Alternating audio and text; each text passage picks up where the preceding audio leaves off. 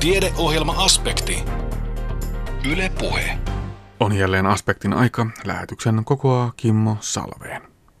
Tällä kertaa aiheenamme ovat uniapnea, liikeanalyysi, evakot ja pyhäinpäivä. Koetapa pitää hengitystäsi kahden minuutin ajan. Ja sen jälkeen mieti, jos jopa näin pitkiä hengityskatkoksia tulisi yön aikana pahimmillaan satoja kertoja. Katkonaiset unet ovat arkipäivää uniapneasta eli unenaikaisista hengityskatkoista kärsivillä. Moni väsymyksestä, muistipulmista tai kuorsauksesta kärsivä ei edes tiedä oireidensa johtuvan uniapneasta. Professori Juha Töyräs toteaa, että diagnoosin puute ei ole hyvä juttu, mutta ongelmana on myös se, että nykyisin käytössä olevat diagnosointimenetelmät eivät ole parhaat mahdolliset. No siis se, että kaikilla ei ole diagnoosia, liittyy varmasti siihen, että he eivät itsekään tiedä epäillä uniapneaa. Eli eivät koskaan päädy diagnostiikan piiriin. Mutta tietenkin sitten kun saavat lähetteen, niin selkeä se asia tietenkin, tietenkin selviää. Mutta siinä diagnostiikassa on, on, on totta kai muitakin ongelmia kuin tämä, että potilaat eivät saa sitä diagnoosia sen takia, koska eivät osaa hakeutua diagnostiikan piiriin.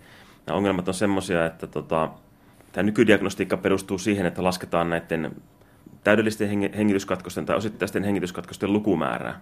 Eikä juurikaan keskitytä siihen, että kuinka pitkiä nämä hengityskatkokset esimerkiksi ovat, kuinka suuri happisaturaation muutos niihin liittyy, tai kuinka pitkäkestoinen tai voimakas havahtuminen unesta näihin tapahtumiin liittyy. Ja t- tämä on mun mielestä semmoinen aspekti, mikä, mikä kannattaisi tässä uniapnean diagnostiikassa ottaa paremmin huomioon. No mistä se johtuu, että me saadaan nämä tietyt jutut sieltä irti juuri nyt, mutta ei niitä parhaita mahdollisia tietoja? No, lääketieteessä moni asia perustuu perinteisiin. Eli uniapnean diagnostiikkaahan on tehty pitkään, kymmeniä vuosia. Ja kymmeniä vuosia sitten ne laskentakapasiteetti, automaattiset tieto, tietojenkäsittelymenetelmät ei ole niin pitkälle kehittynyt ollut kuin nyt. On ollut helppo laskea näitä lukumääriä. On ollut paljon vaikeampi laskea vaikkapa yhteenlaskettua happisaturaatio-tapahtumien pinta-alaa tai jotain muuta monimutkaisempaa parametria. Tänä päivänä se on, se on helppoa ja, helppoa ja nopeaa. No teillä on tosiaan käynnissä tutkimushanke, jossa nyt pyritään siihen diagnostiikkamenetelmien parantamiseen monienkin eri keinojen kautta. Lähdetäänkö liikkeelle vaikka siitä, että jos tällä hetkellä tehdään sitä diagnoosia, niin sinne sairaalaan pitää mennä, jossa se unitutkimus tehdään. Ja se ei ole mikään paras mahdollinen vaihtoehto. Teillä ajatuksena on, että ihminen olisi omassa kotona ja laittaisi siellä itse päälleen tutkimuksen tarvittavat välineet ja siitä sitten analysoidaan se data. Joo, siis t- jopa tänä päivänäkin suuri osa näistä uniapnean diagnostiikassa tehdään kotirekisteröinteinä. Mutta jos halutaan tehdä tämmöinen niin sanottu unipolygrafia, eli tämmöinen täydellinen unidiagnostiikan mittaus, niin se sisältää aivosähkökäyrän mittauksen. Ja se on sen tämmöisen laajan täydellisen mittauksen tekeminen on tavanomaisinta ää, sairaalassa olevassa unilaboratoriossa. Ja tota, jos tämmöinen haluttaisiin suorittaa kotona, niin meillä täytyisi olla tämmöinen hyvin helposti asennettava niin kuin aivosähkökäyrän mittaus, mittauslaite tai tämmöinen elektrodi. Ja me olemme itse asiassa semmoisen kehittäneet ja se on jo kaupallistettukin. Ja tota, mutta todella to, toki jatkamme sen kehittämistä edelleen. Mutta niin kuin tämän tyyppinen mittaus mahdollistaa sen, että tämmöisiä laajoja, mahdollisimman täydellisiä tutkimuksia voitaisiin tehdä kotona, mikä olisi tärkeää sen takia, että potilas nukkuu paremmin kotona – unen laatu tämmöisessä unilaboratoriossa ei ole, ei ole välttämättä hirveän hyvä, kun hoitaja siinä vieressä seuraa koko ajan, että nukkuuko potilas vai ei. Se ei ole mikään niin kuin luonnollinen nukkumisympäristö. Mm, puhutaan tällaisista puettavista antureista. Kuvaile hieman, minkälaisia ne oikeasti on? No tämä meidän aivosähkökäyrän mittauslaitteisto on tämmöinen kalvomainen tarra, eli se potilas voi sen niin liimata otsallensa. Tämä liimaamisoperaatio kestää ehkä minuutin, ja se asetetaan niin kuin otsalle korvien taakse alueelle, missä ei ole hiuksia.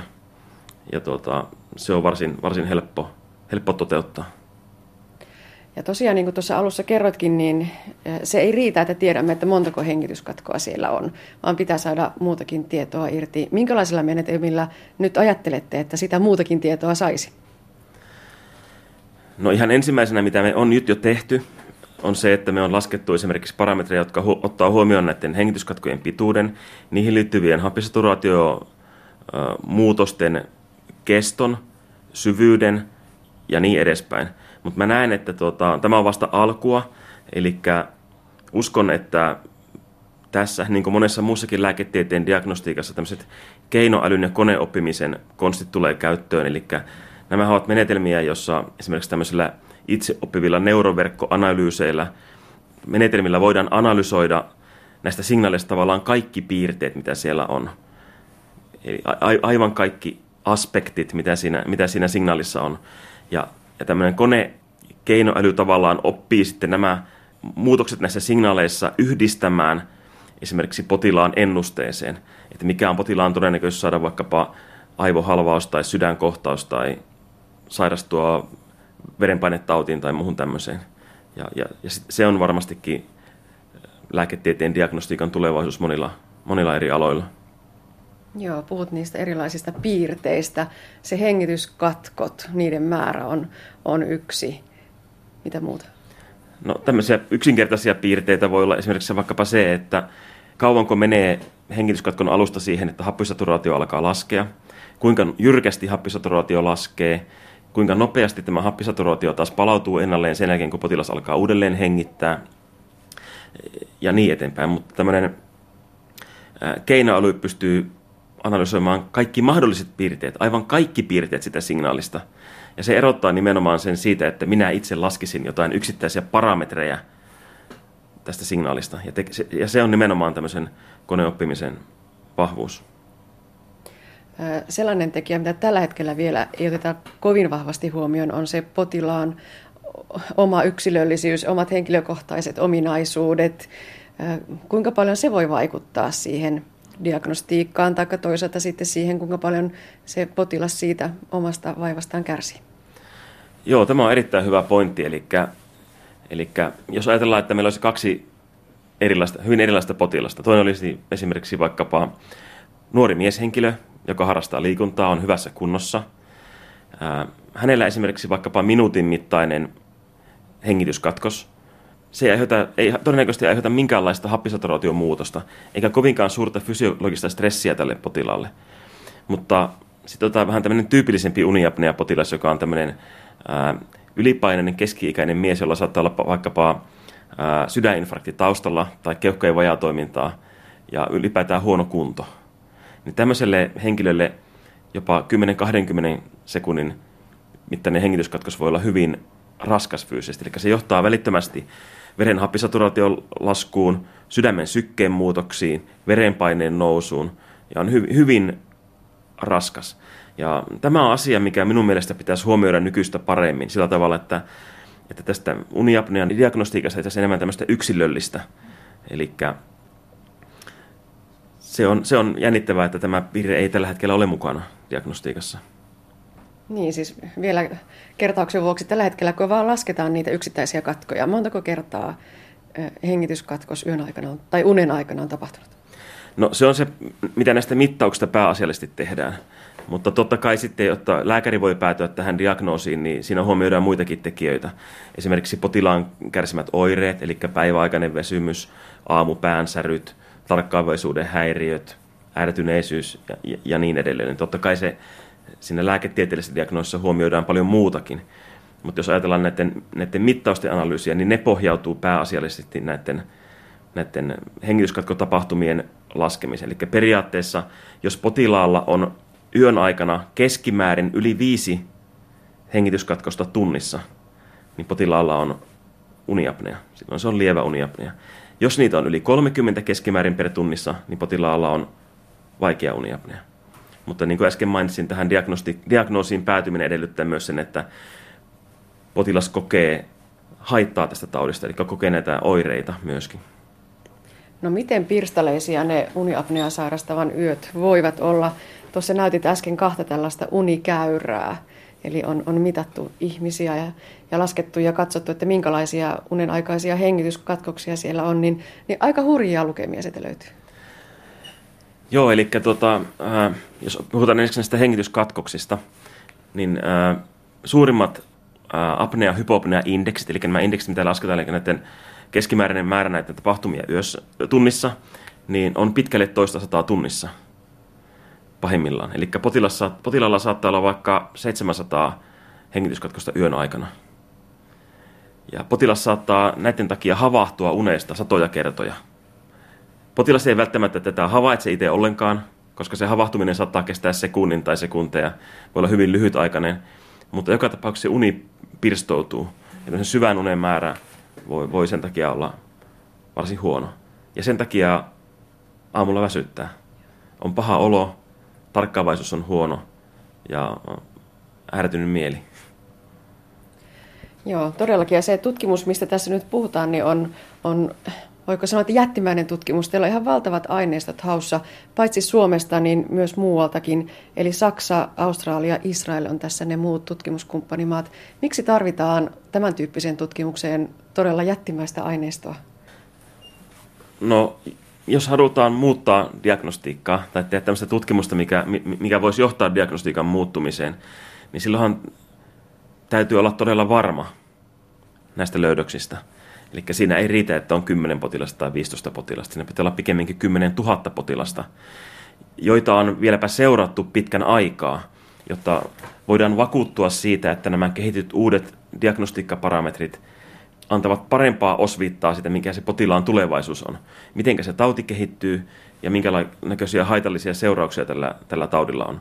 Eli meillä on tosiaan monesta maasta tätä mittausdataa. Eli meillä on täällä Kuopiossa tämmöinen yli 2000 potilaan aineisto, mitä on, on seurattu vanhimpia jo vuodesta 1992 lähtien, ja keskimääräinen seuranta taitaa olla 18 vuotta tällä hetkellä. Se on ainutlaatuinen data tämmöistä diagnostiikkaa varten, mutta todella näistä, muun muassa Israelista meillä on tavoitteena saada jopa 10 000 potilaan aineisto, ja myös Australiassa ja Brisbaneissa meillä on yhteistyökumppanina todella iso unilaboratorio, josta on mahdollista saada myös tämmöisiä erittäin massiivista massiivisia data-aineistoja. No, voiko Juha Töyrä sanoa, että tämä tutkimus mullistaa uniapnean diagnosoinnin? No sen verran pitkään minäkin olen tota, niin, lääketieteellisen fysiikan, lääketieteen tekniikan tutkimusta tehnyt, että niin naivi en ole, että sanoisin, että minä tällä varmasti mullistan, koska mä tiedän, että se on hirvittävän vaikeaa. On erittäin vaikea muuttaa mitään diagnostiikassa. Ja se johtuu juurikin siitä, että että pitää pystyä niin vakuuttavasti osoittamaan, olemaan niin vahva näyttö siitä, että tämä uusi diagnostinen menetelmä on, on parempi kuin nämä vanhat. Että siihen liittyy ha- haasteita.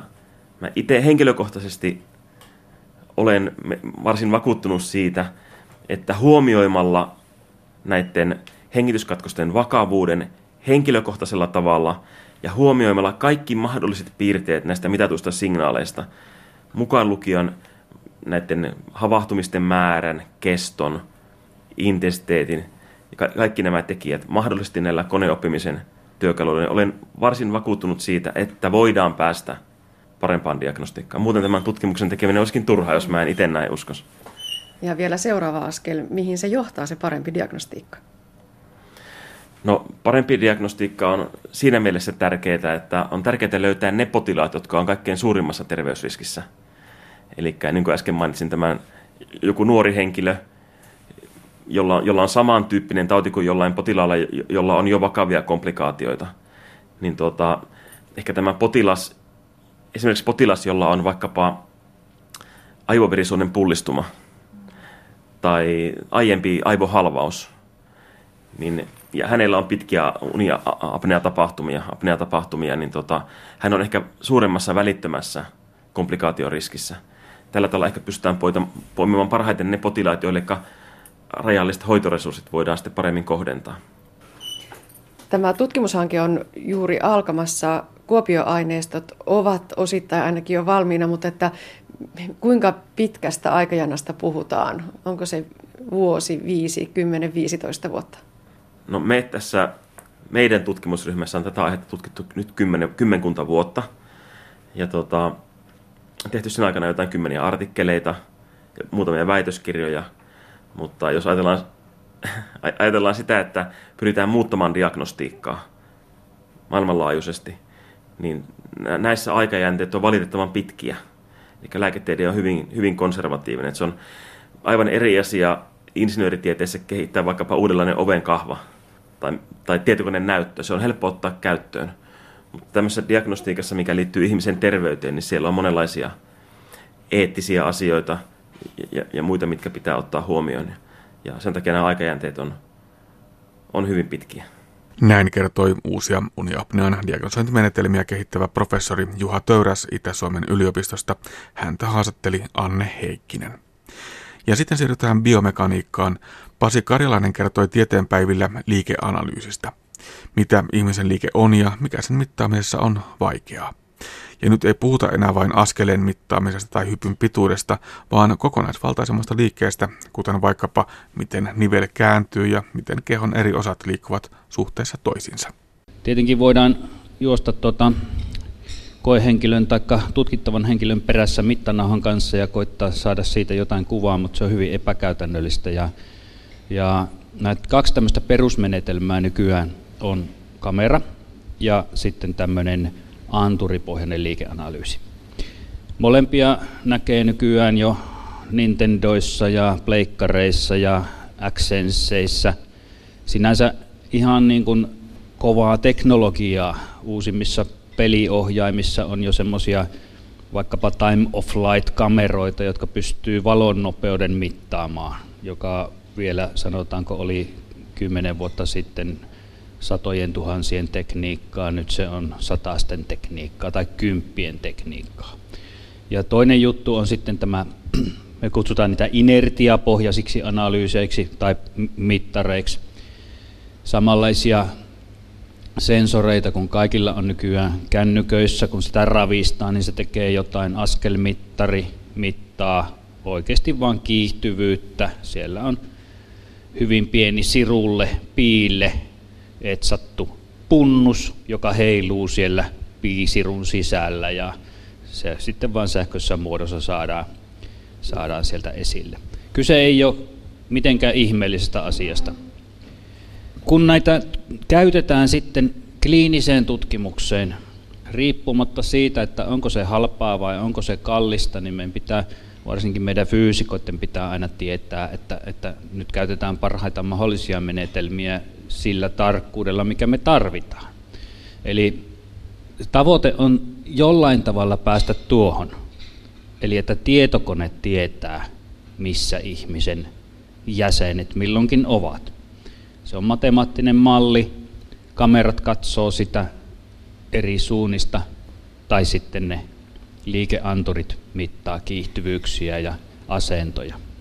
Yksi tämmöinen tapa, jota jotka on elokuvateknologiaa harrastaneet yhtään, niin tietää ehkä, että Walt Disney käyttänyt tämmöistä ja, ja ensimmäisiä elokuvia, missä laajamittaisesti käytettiin tämmöistä liikeanalyysiä, oli, oli Taru Sormusten herrasta. Klonkku on tehty tämmöisellä mallilla, missä Klonkun näyttelijä, se ei siis oikeasti ole sen näköinen kuin siinä elokuvassa, niin hänellä on tämmöiset, tämmöiset markkerit päällänsä ja sitten ne kaikki liikkeet tehdään kameroiden edessä ja siitä sitten rekonstruoidaan se, se liike ja sitten pannaan vaan klonkun nahka päälle siihen ja tämmöinen on se tapahtuma. Nuo liikeanturit sitten, ne voi olla tämmöisiä, tuossa on tikkuaskin kokoinen väristä voi päätellä tuo hollantilainen tuote, tuote mutta tuota, tuossa nyt sitten on sellainen, mikä se oikeasti on, se on muistaakseni kaksi kertaa kolme milliä tuo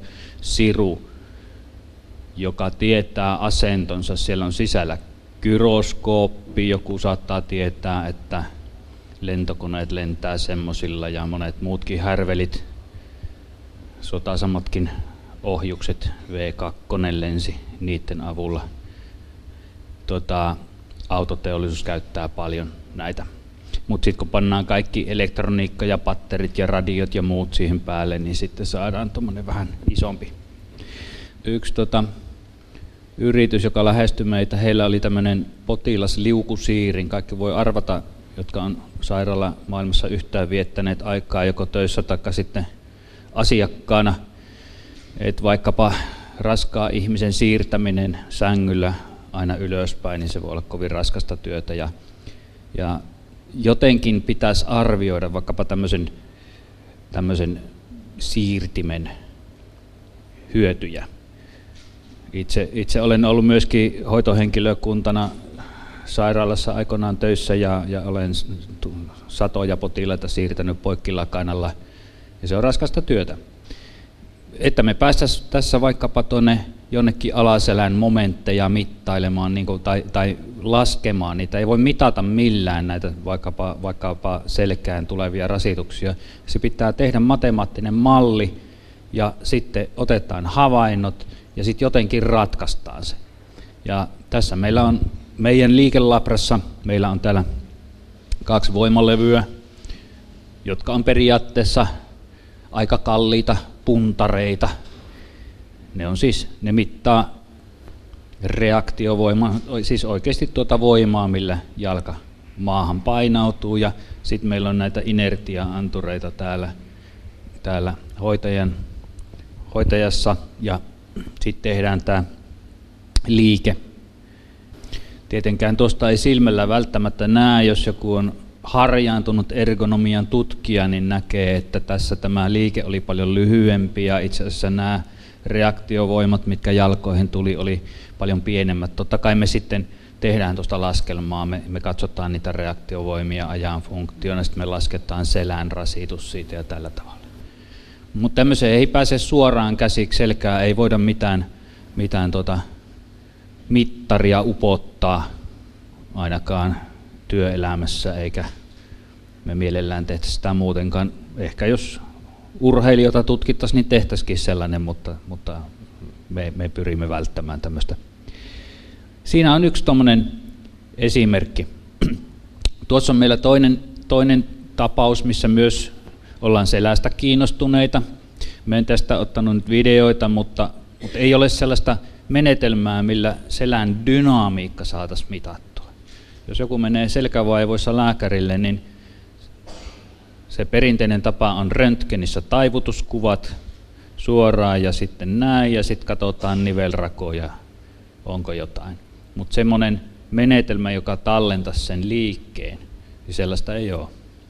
Se ei ole kovinkaan vaikeaa loppujen lopuksi nykyään tehdä sitä tallentamista. Niin kuin sanottu, niin se tulee halvemmaksi ja halvemmaksi ja, ja niitä laitteita on, niitä antureita on kännykät täynnä – kameroitakin, mä joskus laskin, laskin tuossa, nyt ei ole niin paljon kameroita mukana, mutta mä laskin joskus, että itselläni oli kymmenkunta kameraa mukana, että, että niin kuin kännykässä on etukamera, takakamera, läppäri, pari tablettia, niin kuin normaali ihmisillä aina on muutama tabletti joka taskussa ja kellossa on kohta ja ties missä. että niin kuin tätä teknologiaa on paljon. että oikeasti se, että saadaanko sieltä laskettua sitten terveydelle tärkeitä asioita – niin se, se on ihan siinä, että saadaanko me tehtyä se malli ihmisestä riittävän tarkaksi. Vaikkapa tämmöinen ergonomian työ, mikä tehtiin tuossa yhden, yhden yrityksen, siis tämmöinen niin fysioterapiayrityksen mielenkiinto oli siivoustyön ergonomiassa. Yksinkertainen kysymys, minkä pituinen pitäisi mopin varren olla? Ja, ja tota, kyllä se testaaminen oli aika helppoa. Mutta ihmisen ikävin ehkä alue mallittaa näin niin kuin biomekaanikolle, niin se on tämä hartia-alue.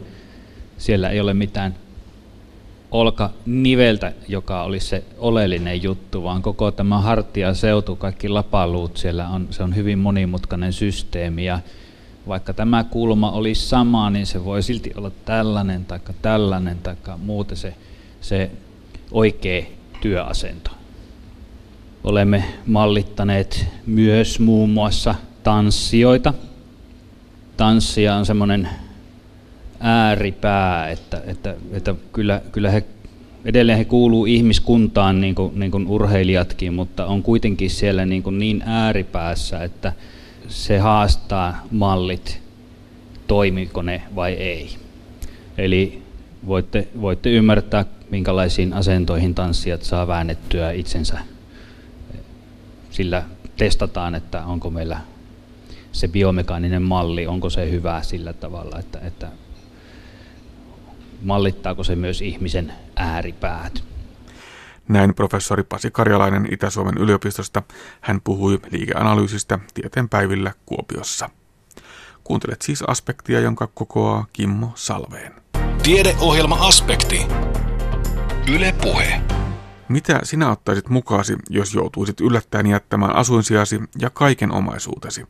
Tätä pohditaan Kuopion museon juuri avautuneessa Sydämen kodit näyttelyssä. Näyttelyssä kerrotaan siirtokarjalaisten ja heidän jälkeläistensä kokemuksista evakkoajasta ja elämästä Suomessa sen jälkeen.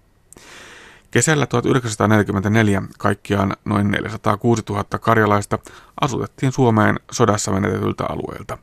Kuinka karjalaiset juuret näkyvät 2000-luvun arjessa? Toimittaja Anne Heikkinen vie meidät evakkojen jalanjäljille Kuopion museoon. Haasteltavana on tutkija Karolina Autere.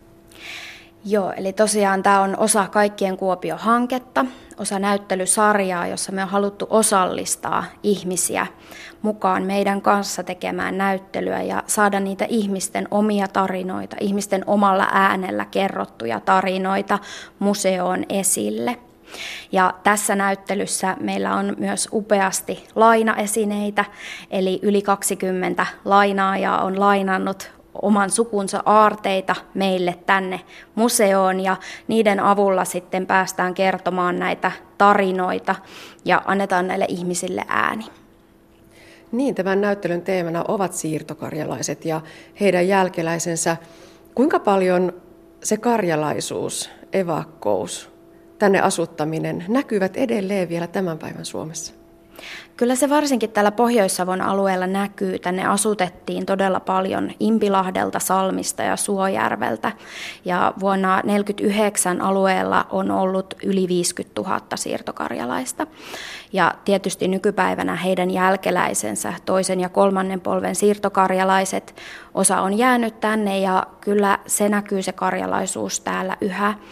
Ja kun ollaan tehty tässä hankkeessa yli 20 haastattelua, jossa on päästy haastattelemaan myös näitä kolmannen polven siirtokarjalaisia, niin heille erityisesti se ruokakulttuuri on se kautta, minkä kautta päästään sinne omien, oman suvun juurille. Eli tietysti ruoka on se, mikä tuo meille ne tuoksut ja maut ja usein palauttaa sitten varmaan isovanhemmat, jotka ovat tulleet sitten evakkoon tänne tänne Savoon ja ne tarinat, mitä sitten on kuultu lapsena. Täällä on paljon sellaista esineistöä, mikä on tuttua, mutta ei oikein edes yhdistäkään, että aa, tämänkin juuret ovat todellakin olleet siellä Karjalan puolella aikoina. Joo, kyllä. Eli ruokakulttuurissa tietysti on tullut meille todella paljon vaikutteita. Ja nykyään ihan kansallisenakin ruokana Karjalan piirakka ja Karjalan paisti ovat tuttuja monelle. Lähdetäänkö liikkeelle Karolina sieltä ajasta ennen, kun sota syttyy, kun oltiin vielä siellä rajan takana. Millaista elämää siellä elettiin? Eli tosiaan meillä on tässä näyttelyssä erityiskohteena Raja-Karjala, Suojärvi, Salmi ja Impilahti. Ja monet muistelee siellä lapsuuttaan. Tietysti on oltu hyvin pieniä alle viisivuotiaitakin osa, eli sieltä ei välttämättä ihan kauheasti ole niitä muistikuvia, mutta useimmalla on sitten muistikuvia siitä ajasta, kun on menty takaisin välirauhan aikaan 41-44 välisellä ajalla. Eli sieltä on sitten muistoja, kuinka on rakennettu sitä kotia ja siellä on päästy kouluun ja on ollut se yhteinen kokemus, valtavan voimakas yhteisöllisyyden tunne on monilla muistona. Se ensimmäinen evakkotaipaleelle lähtö tapahtui silloin talvisodan syttyessä marraskuussa 1939. Kuinka nopeasti silloin piti kimpsut ja kampsut kerätä ja lähteä taipaleelle? No Rajakarjalassahan se oli todella nopea se lähtö, eli osalla oli 15 minuuttia aikaa. Sotilaat tulivat ovelle ja sanoivat, että nyt on lähtö. Ja silloin ei sitten tietysti ihmeellisiä oteta mukaan. Ja usein sitten naiset olivat yksin kotona, miehet olivat jo rintamalla tai vapaaehtoisissa linnotustöissä. Ja sitten tietysti lapset siinä naisilla vielä mukana, eli ei siinä ihmeitä mukaan otettu. Lapsille lämmikettä ja jos leipää oli, niin sitä mukaan. Eli melkein kaikki, tai siis oikeasti kaikki jäi sinne. Entä sitten se toinen lähtö vuonna 1944? Silloin oli vähän enemmän aikaa varautua. Joo, kyllä. Silloin osattiin sitten jo varautua paremmin ja silloin sitten valmistauduttiin jo aikaisemmin kesällä. Rakennettiin muun muassa tuollaisia evakkoarkkuja, joihin sitten pakattiin esineitä ja lähetettiin niitä jo etukäteen sitten tänne, tänne mahdolliseen sijoituskuntaan, jos se oli tiedossa. Eli siihen kirjattiin sitten omat, omat tiedot ja se sitten saatiin myöhemmin täällä takaisin.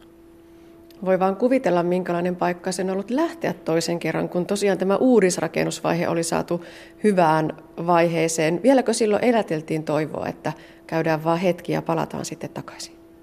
Kyllä se on varmaan riippunut alueesta, mutta se oli valtava se usko ja toivo siihen jälleenrakennukseen vuosina 41 ja 44.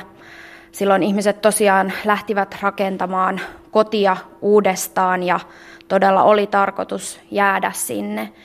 Ja se on ollut valtava suru, niin kuin tässä eräs haastateltava sanoo, nyt kaikki unelmat ja toiveet sortuvat, edessä oli lähtö. Että kyllä se varmaan on siinä hetkessä osalle ollut sitten selkeää, että se on ollut se viimeinen lähtö sieltä kotoa.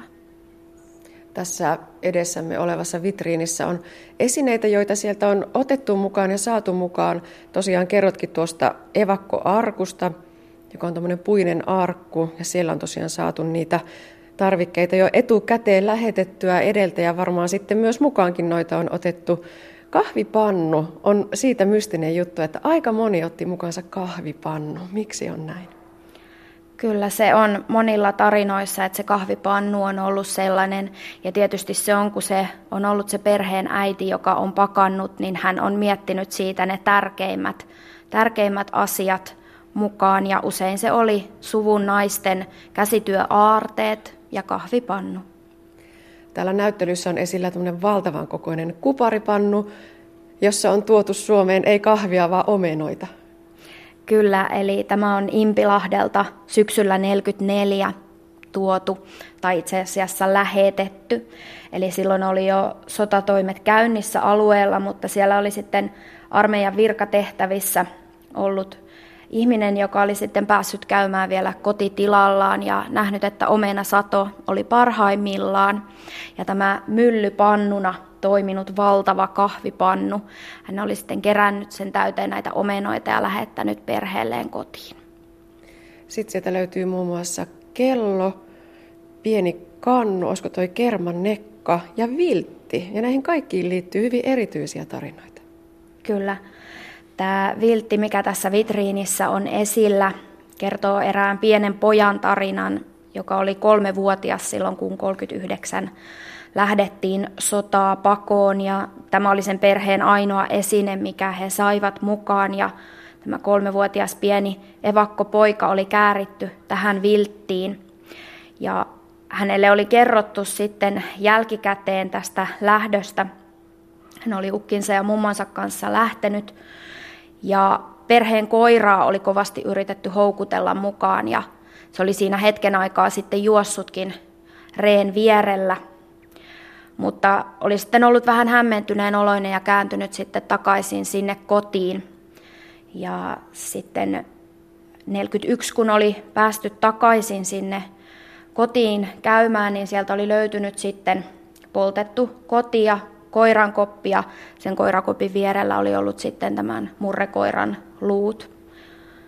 Ja tämä valokuva, mikä täällä on myös esillä tästä pienestä evakkopojasta Pertti Pulkkisesta ja tästä murrekoirasta Impilahdella, niin nämä kaksi ovat hänen ainoat muistonsa, tämmöiset esineet, mitkä sieltä on Impilahden kodista.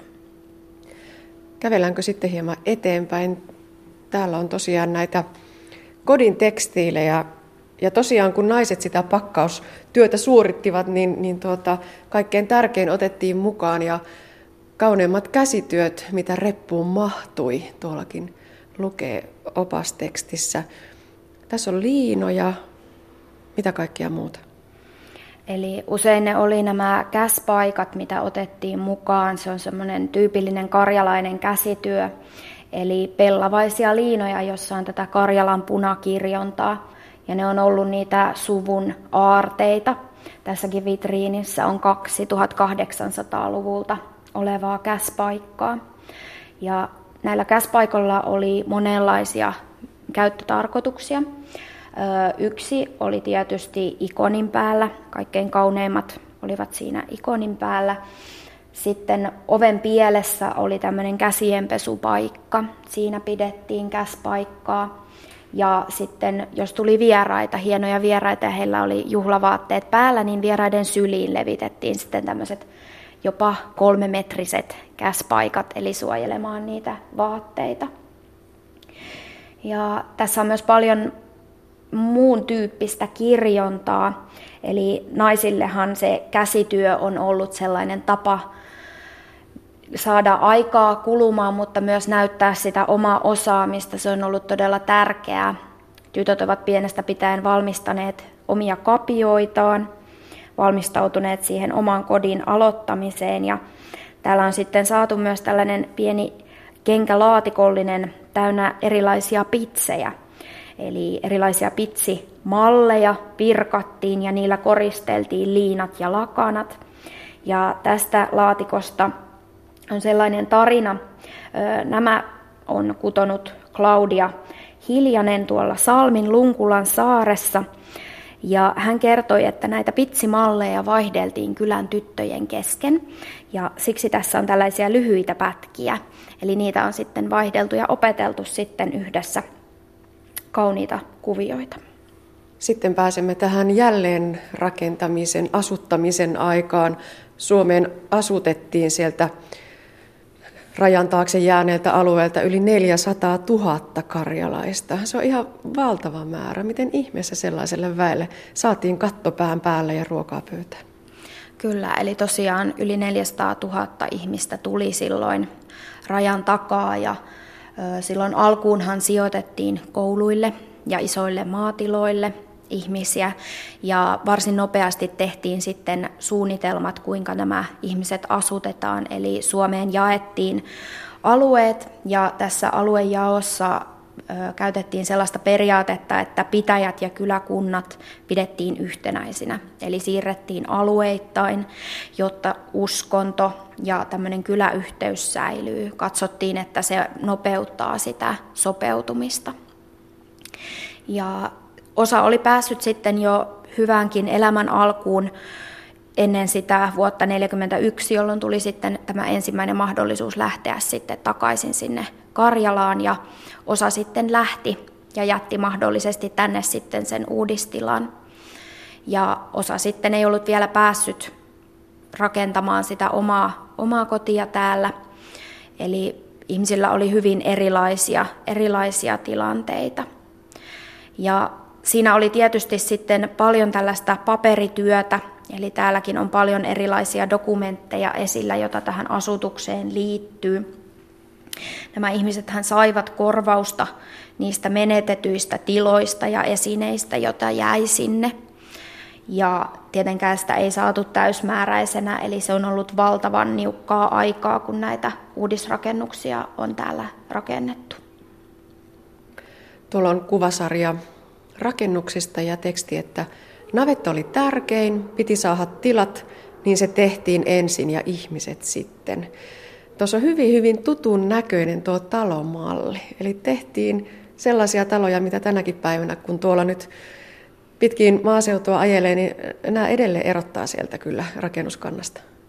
Kyllä, eli ne oli nämä tyyppipiirustukset, niin sanotut rintamamiestalot, joita rakennettiin, eli niihin saatiin näitä lainoja ja niillä piirustuksilla sitten tehtiin näitä rakennuksia. Mutta tosiaan kun lähdettiin ihan tyhjästä liikkeelle, niin usein se oli just navetta tai sauna, mikä rakennettiin ensin ja siellä asuivat sitten ihmiset myös, eli ihan kaikki. Ja siitä sitten rakennettiin sitä taloa pikkuhiljaa.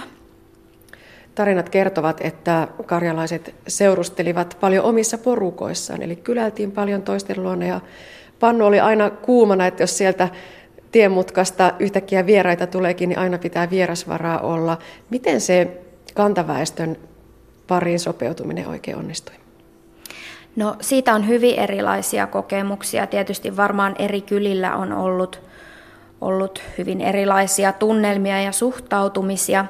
Mutta tietysti tämä, että karjalaisia asutettiin kyläkunnittain, niin on mahdollistanut tämän oman väen kesken seurustelun ja siinä pysymisen. Ja monilla onkin sitten semmoinen muistikuva, että oikeastaan se oli semmoinen kulttuurishokki, kun meni kouluun. Et siinä ensimmäistä kertaa joutuikin pärjäämään kirjakielellä, jota ei välttämättä ymmärtänyt lainkaan. Eli lapsilla on saattanut olla todella, todella haastavaa se tavallaan tähän kantasuomalaiseen kulttuuriin, savolaiseen kulttuuriin meno. Vanhemmat ovat olleet siellä kotona ja rakentaneet sitä tilaa ja ovat sillä tavalla voineet olla siinä karjalaisessa elinpiirissä, mutta lapsille on sitten tosiaan koulun kautta tullut tämä myös kulttuurishokkina osille. Osalla oli helpompaa, osat ovat, osa on kokenut todella pahakin kiusaamista ja jopa tällaista ryssittelyä. Eli aina se ei ollut niin helppoa se sopeutuminen, sopeutuminen tähän savolaisuuteen. Ja tosiaan kieli on ollut yksi sellainen, että kun se on ollut Karjala se kotikieli ja sitten onkin pitänyt yhtäkkiä pärjätä sillä kirjakielellä, niin se on ollut monille haastavaa. Mm. Edetään vielä näyttelyssä eteenpäin. Täällä on mainio tämmöinen kolmen vitriinin sarja, eli kieli, uskonto, kulttuuri, eli kaikki tavat, ruokakulttuurit ja niin edelleen. Tämä varmaan kiteyttää sen, että mikä siinä uuteen kotimaahan, omaan kotimaahan asumisessa ja sopeutumisessa on, on se omituisin juttu. Varmasti esimerkiksi tuon ortodoksikulttuurin tavat ja tottumukset niin oli täällä Suomessa asuville tosi vieraita ja aiheutti varmaan myös kitkaa. Kyllä joo, ja sehän on varsin pieni prosentti, mitä Karjalassa kaiken kaikkiaan oli ortodokseja, noin 12 prosenttia, mutta lähes nämä kaikki 12 prosenttia asui siinä Rajakarjalassa, joka tuli tänne meille Savoon.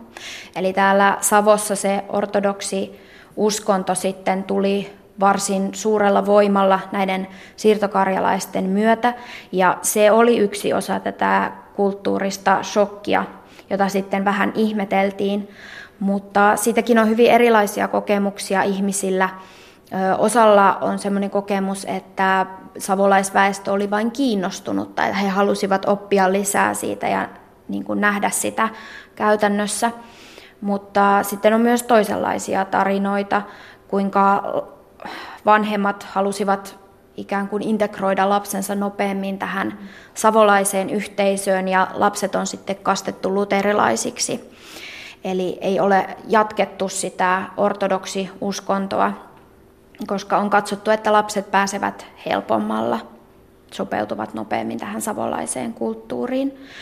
Mutta monet näistäkin, jotka on silloin aikanaan kastettu luterilaisiksi, niin ovat sitten myöhemmin kääntyneet takaisin ortodokseiksi. Eli silloinhan oli uskonnonvapauslaki, eli vuoteen 70 saakka lapset periaatteessa kastettiin isän uskonnon mukaan, mutta oli mahdollista kastaa myös äidin uskonnon mukaan.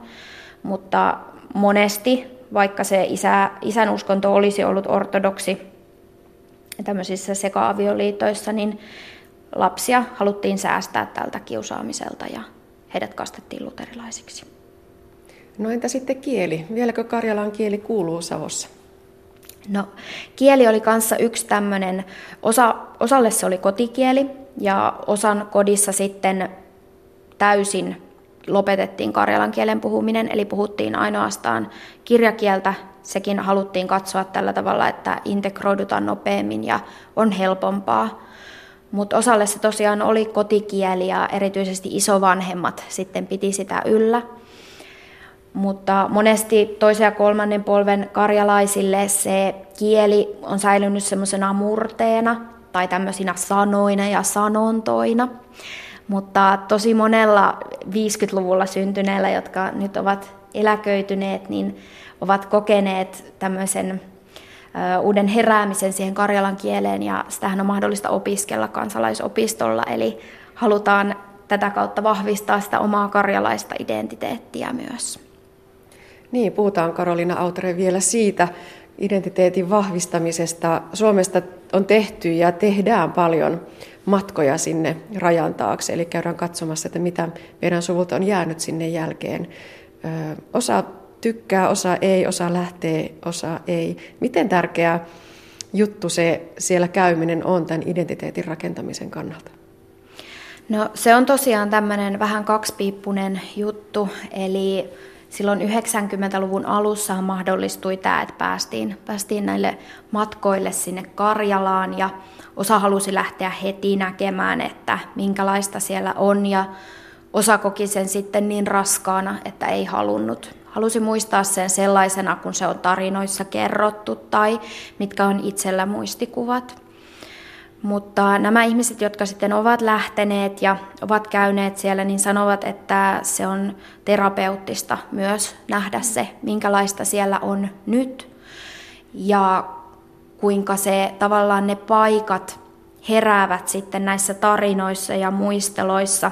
Usein sinne mennään oman perheen tai suvun kanssa tai pitäjäseuran kanssa, jolloin sitä yhteistä surua saadaan jaettua ja myös toisaalta saadaan siirrettyä sitä, siirrettyä sitä lapsille eteenpäin siitä muistoja ja myös niitä positiivisia hyviä asioita. Eli ei se ole ainoastaan sellaista surua, vaan se on varsin luonteva paikka myös kertoa näistä suvun juurista.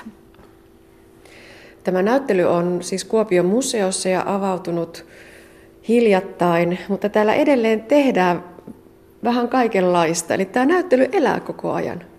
Kyllä, eli tämä on tämmöinen pop-up-tyylinen näyttely, niin kuin meillä tässä kaikkien Kuopio-hankkeessa nämä näyttelyt ovat olleet.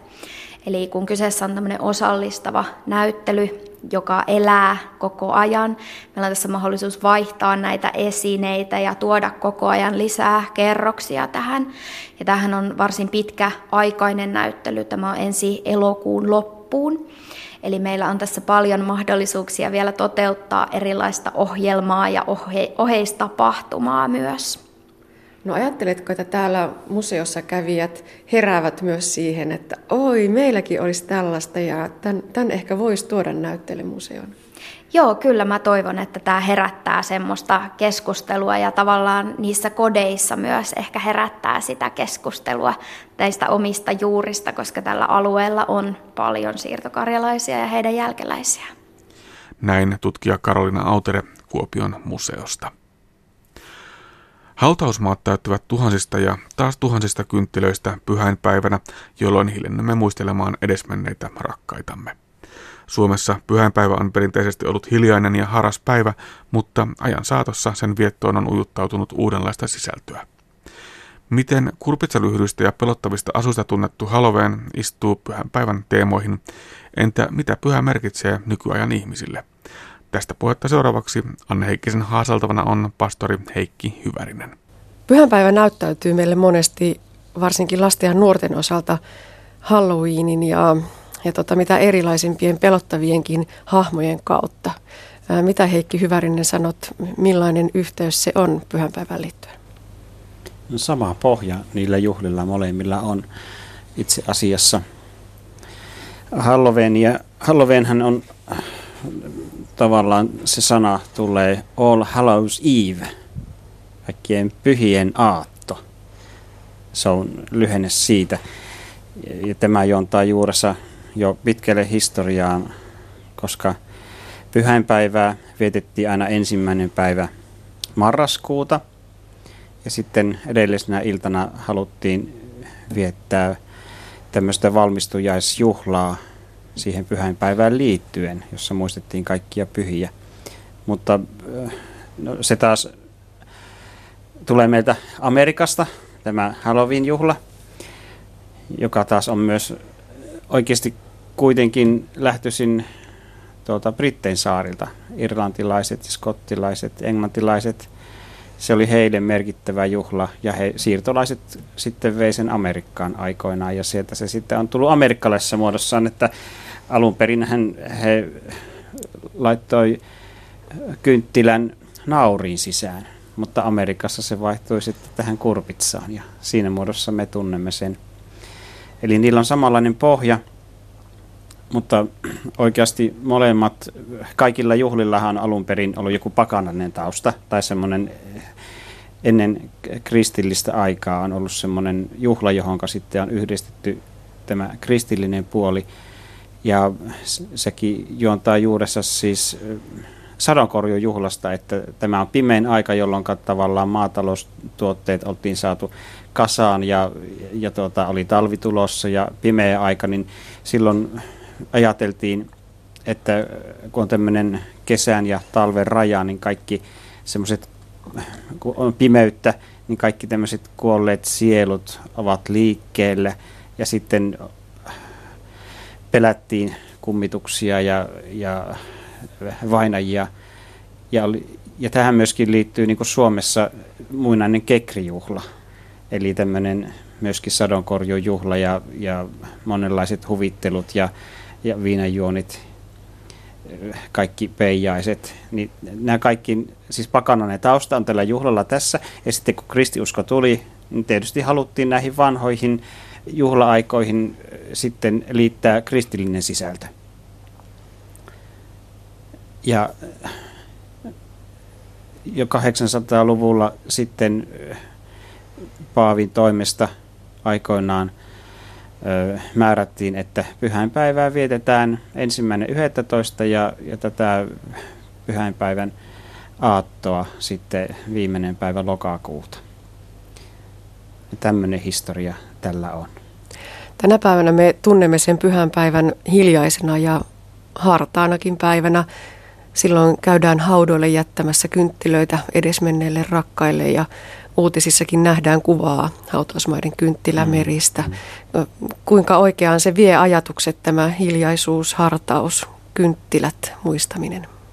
Se on hieno tapa. On hyvä, että on joku semmoinen päivä, jolloin hiljennytään, muistetaan vainajia.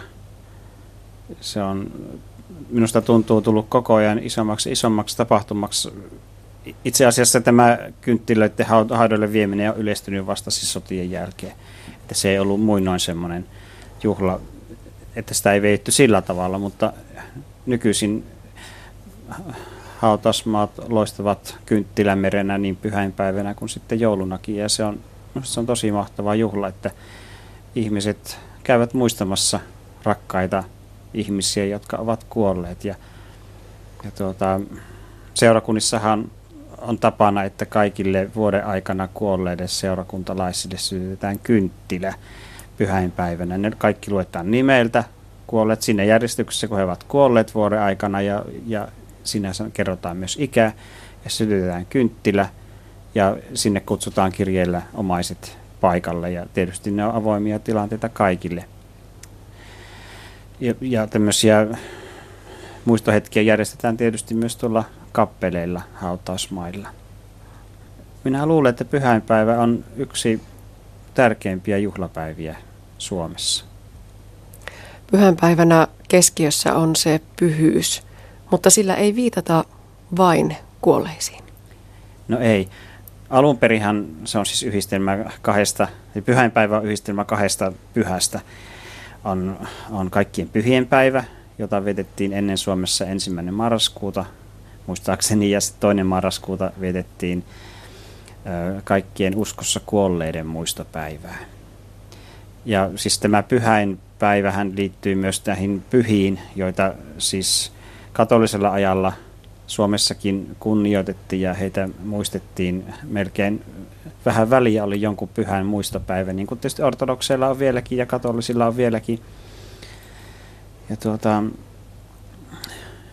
meillä luterilaisuudessa näitä pyhiä ei sinänsä muisteta. He ovat esikuvia kristitystä ihmisestä, mutta heitä ei niin kunnioiteta pyhänä, koska kukaan ihminen ei sinänsä ole täysin pyhä, vaan on yhtä aikaa syntinen ja pyhä Jeesuksen sovitustyön kautta. Mutta tuota, on hyvä muistaa, että suuri osa kristityistä on katolilaisia – ja 90 prosenttia ainakin maailman kristitystä on katolilaisia, ja he yhä kunnioittaa pyhiä todella paljon. Että jos, jos ihminen on lähdössä matkalle, niin hän ei rukoile Jumalaa ja toivota, pyydä siunausta matkalle, eikä hän rukoile katolilainen siis Jeesusta, vaan hän rukoilee sitä pyhimystä, jolle kuuluu, joka on matka, matkustajien suojelija. Ja tämä, suuri osa kristityistä siis ei rukoile Jumalaa suoraan. Käytännön elämässä, vaan hän rukoilee pyhiä, pyhää ihmistä tai semmoista, joka on julistettu pyhäksi, että hän veisi rukoukset Jumalalle. Kullakin asialla on oma pyhimyksensä, jota rukoillaan. Ja meillä, meillä luterilaisuudessa tämä pyhäin kunnioitus on tietysti, siis jos ajatellaan normaali jumalposta tai messua, niin siellä sanotaan ehtoollisturkiassa, että kaikkien pyhien kanssa ylistämme sinua. Ja se varsinkin tässä ehtoollisella korostuu sillä tavalla, että me luterilaisetkin uskomme ihan niin kuin katolilaisetkin, että, että kun ollaan ehtoollispöydässä ja on tämä näkyvä ehtoollispöytä ja ne vieraat, jotka kumartuvat ehtoollispöytään, niin siellä tavallaan sen alttarin toisella puolella se kaari jatkuu näkymättömänä ja siellä on kaikki uskovat pyhät yhtä aikaa viettämässä ehtoollista taivaallista tavallaan esikuvana taivaallisesta suuresta juhlasta. Että ne on niin kuin läsnä kaikki pyhät uskossa kuolleet pyhät jo nyt. Ja se on semmoinen yhteys, yhteyden kokemisen kokemus joka sunnuntai tai joka ehtoollinen. Mutta, mutta pyhäinpäivänä muistamme myös tätä puolta, että, että joka sitten, joka sitten käytännössä meillä suomalaisilla on tullut semmoiseksi vainajien muistopäiväksi, että käydään hautausmaille ja muistetaan niitä ihmisiä, jotka on meille ollut rakkaita ja heidän puolestaan tai heidän muistolleen sytytään kynttilä. Kynttilähän on oikeastaan uskon vertauskuva ja aivan kuin kynttilästä se liekki lepattaa ylöspäin ja siitä lähtee savu ylöspäin, niin se on ikään kuin tämmöinen rukous kohti Jumalaa ja toive ehkä siitä, että kerran vielä kohtaamme ne rakkaat, jotka on edesmenneitä. Pyhänpäivän perinteinen evankeliumi on Vuorisaarnan alussa oleva autuaksi julistus. Tämä on meille monelle aika tuttu teksti, vaikka se ei välttämättä tähän pyhänpäivään yhdistykään. Mitä ajattelet Heikki Hyvärinen, miten hyvin tämä autuaiden ajatus istuu pyhänpäivän teemoihin? No se tuo sen asia esille, että meissä on pyhyyttä meissä ihmisissä myös, ihan tavallisissa ihmisissä, koska Jumala on meidät luonut. Aita, aatuvaita ovat ö, hengessään köyhät, sillä heidän on taivasten valtakunta. Ei, ei meidän tarvi olla niin kuin ylisuuria kristittyjä tai täydellisiä ihmisiä. Riittää, että meillä on semmoinen pieni usko ja hapuileva usko, ja, jossa niin kuin Jumala saa näyttäytyä suurena ja, ja, ja ja Kristus, että se usko ei ole meistä lähtöisin, vaan se on niin kuin meille annettu ja me saadaan vaan kaivata sitä pyhyyttä, suurta pyhyyttä kohti Jumalaa kohti ja toivoa, että meissäkin se jollakin tavalla mahdollisesti enemmän sitten näkyisi elämässä käytännössäkin. Tästä pyhäinpäivästä tulee mieleen sana pyhä. Minusta tuntuu, että nykyään ihmisille, ehkä on karrikoitua sanoa, mutta tuntuu, että oikeastaan, että mikä ei ole pyhää tai jos joku on pyhä, niin on omaa kehoa että se näyttäisi hyvältä ja jotenkin ihminen nykypäivänä äh, keskittää katsensa omaan itseen ja ihmiseen. Ja tämmöinen pyhyyden, pyhyyden käsite on muuttunut aika paljon, että ennen oli selvästi ero, että oli arkipäivät ja sitten oli pyhä, jolloin pukeuduttiin pyhää pukuun. Ja, ja jos ajatellaan historiaa taaksepäin, niin aina Suomessa luonnonpaikkojen paikkojen nimissä niin kuin tosi paljon on pyhää. Siis ihan joka paikassa on pyhää tunturia ja, ja pyhää järveä ja siis se pyhä jotenkin on jotenkin erityisesti, kun suomalaisillehan luonto on ollut pyhä aina ja on sitä yhä edelleen ja, ja minusta se on kristiuskon mukaista myöskin, että arvostetaan luontoa ja arvostetaan sitä, mitä Jumala on luonut pyhänä ja nähdään arvo jopa pienemmässä hämähäkissä tai pienemmässä muurahaisessa. Että sekin on pyhää, koska se on Jumalan luomaa. Meidän pitäisi kunnioittaa sitten tätä luontoa, jonka Jumala on luonut ihan sen pienimmissä, pienimmissäkin kohdissa. Ja, ja minusta se jo toisi ehkä meidän nykypäivä ihmisenkin elämään semmoista jotenkin semmoista syvyyttä, että näkisi tämän luonnon ja myös toisen ihmisen jotenkin Jumalan luomana ja kauniina ja pyhänä, tämmöisenä ainutkertaisena asiana. Niin kuin ihmiset ennen ajattelivat, että erityisesti joku paikka, joka oli hyvin erilainen tai jollakin tavalla kummallinen tai kaunis, niin se, se nimettiin pyhäksi. Että siinä ajateltiin, että jotakin jumalallista siinä on. Ja, ja tänä päivänä minusta meidän on hyvä myöskin pysähtyä pyhäinpäivänä, mutta myös muulloinkin miettimään ja pohtimaan sitä, että maailmassa on muutakin kuin tämä arkielämä tai tämä, mitä silmillä me näemme. Että sillä sisällä on jotakin pyhyyttä, joka ei ole ihmisestä lähtöisin, vaan on jostakin suuremmasta Jumalasta lähtöisin. Pyhäinpäivän vietosta kertoi pastori Heikki Hyvärinen. Ja näin siis päättyy tämänkertainen aspekti. Lisää aiheistamme netissä osoitteessa kantti.net kautta aspekti sekä Yle Areenassa.